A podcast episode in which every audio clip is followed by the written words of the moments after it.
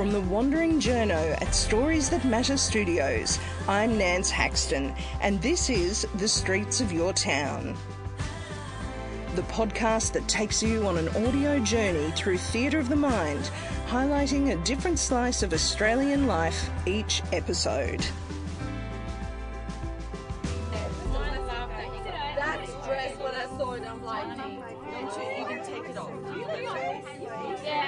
Today we head to the unheralded jewel of South Australia to the Clare Valley. It's here at a Country Women's Association function that an ancient bus and an energy powerhouse collide. Today we meet and chat to Amanda Blair, wandering around her charity vintage clothing bus, Dulcie's Shop of Real Opportunity, which has raised thousands of dollars for South Australia's homeless. I think there's about 10 people who are also in the bar if you didn't say Do I need to slip underneath that? Might need to like. In- No, no, for summer. You're the little hot little. She says Lisa, I am. What have you got up there?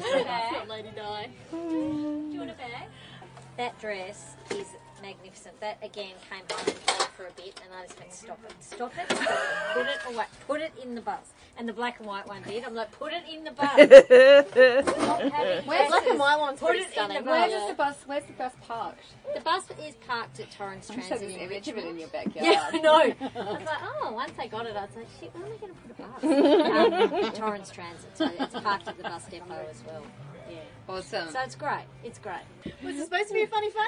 Oh, good. Okay. right. Amanda's smiling nicely. and I'm Yeah, like, she was actually. So, Amanda, can I do this in between you Nat. having Yes, to talk I to will people? now. Yes. So, Amanda, welcome to Streets of Your Town podcast. Thanks, Nat. Really appreciate it. Can you tell us about we we're in the middle of Dulcie the bus. We are. What is the story? How did you connect with this Okay, lovely so old bus? I am the ambassador for the Hutt Street Centre, or one of the many. Am- well, there's not many of us. What am I talking about? There's a few of us that are ambassadors, and I loved vintage clothes. Yes. And so I figured that maybe what I would do is raise some money for the charity because I hate those ambassadors that just say I'm the ambassador for charity, but actually do stuff all for the charity. So I thought, right, I'm going to raise some money for the charity.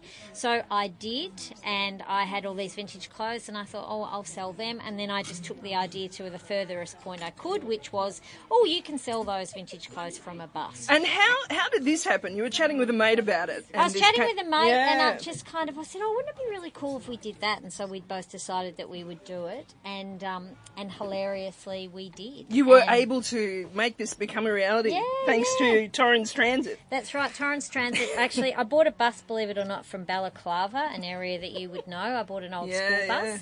And then from there, I rang Torrens Transit and I said, Oh, I've just bought a bus and I was wanting to know if I could park the bus on your bus depot because, of course, I live in Wayville and there's no bus parking in Wayville. and, um, and they said, Sure. And I went and parked my old Balaclava school bus down there for about three weeks.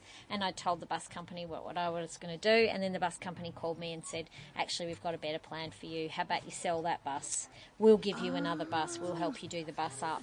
And that's what they did. That's so Torrens beautiful. Transit fully support the charity. They supply ah. drivers and they put the diesel in. And So you don't it. drive the bus. You No, draw the line no, of driving no, the bus. I draw a line at that. Yes, figured I can do everything it does look like it would take a little bit of manoeuvring. Yeah, but Yeah. it's great, and we've raised you know quite a bit of money, and all the money goes to the Hutt Street Centre and Centacare, who all use it for providing services to people who are homeless. So I think that's really fun. How many years has it been going now? Five years.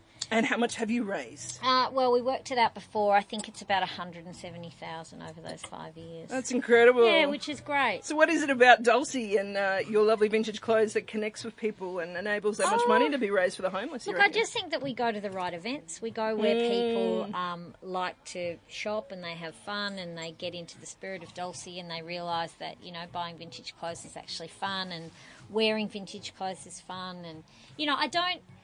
I think where we go is really important. I think where, you know where we go and, and who we sell to is important. Dulcie would not work at certain events, but she works at things like the Fringe and she works at the Adelaide Show, and it's great. And this one, like the the Seven Hill The Seven Hill CWA. CWA, who all got behind it, and I think we've raised some really good money today, so that's great. So, uh, what, what about your love for vintage clothing? Where did that come from? Oh, look, think? I've always loved vintage clothes. I think when I was growing up, I always wanted to be a little bit different, and so I've always loved vintage clothes, and I've worn vintage clothes virtually my whole life.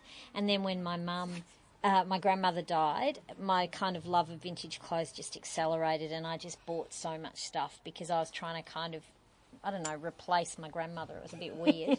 and then I ended up with just a massive collection. And I didn't want to get rid of it to, to just an op shop, so I held on to it because they're all pretty precious to me. You I wanted them to go it. somewhere that they appreciated them. Correct. And so then that's what happened. And so that's sort of how Dulcie came about. So the original load of clothing that came on were my, the clothes from my wardrobe and then um, some clothes that we'd collected. And now we get clothes from all different types of places and I still buy it. And sometimes I buy clothes from vintage clothing shops and I'll wear things a couple of times and then I'll go, oh, now Yes, it, I'm much- giving it to Dulcie. How much goes home, really? Oh, quite a that could go on Dulcie. Quite a bit goes home, but you tend to find that it goes home. I try it on, I hang it in my wardrobe. I don't wear it for about a year. then I get it out, then I put it on the chair in my bedroom, and then it stays there for a few months, and then I eventually move it into the warehouse or move it into the bus. So it's a long process of me letting go, but I do let go. It's part of the mourning process. And I do let go. having having all the amazing women here from the Seven Hills CWA waltzing through here before, it always struck me it's almost like a little bit of a counselling centre in here. There were some interesting conversations going Oh, on in here. great. Do you find that when you go Yeah, around, everyone's had totally. li- little It's awesome. Debrief? Last year, my girlfriend Julie and I, we're both 50, and we were having this really funny conversation about menopause. And all these women, like, and I mean all these women, there are about 20 women who are all flocking to the end of the bus, all going, Tell me more about menopause. Let's talk about menopause.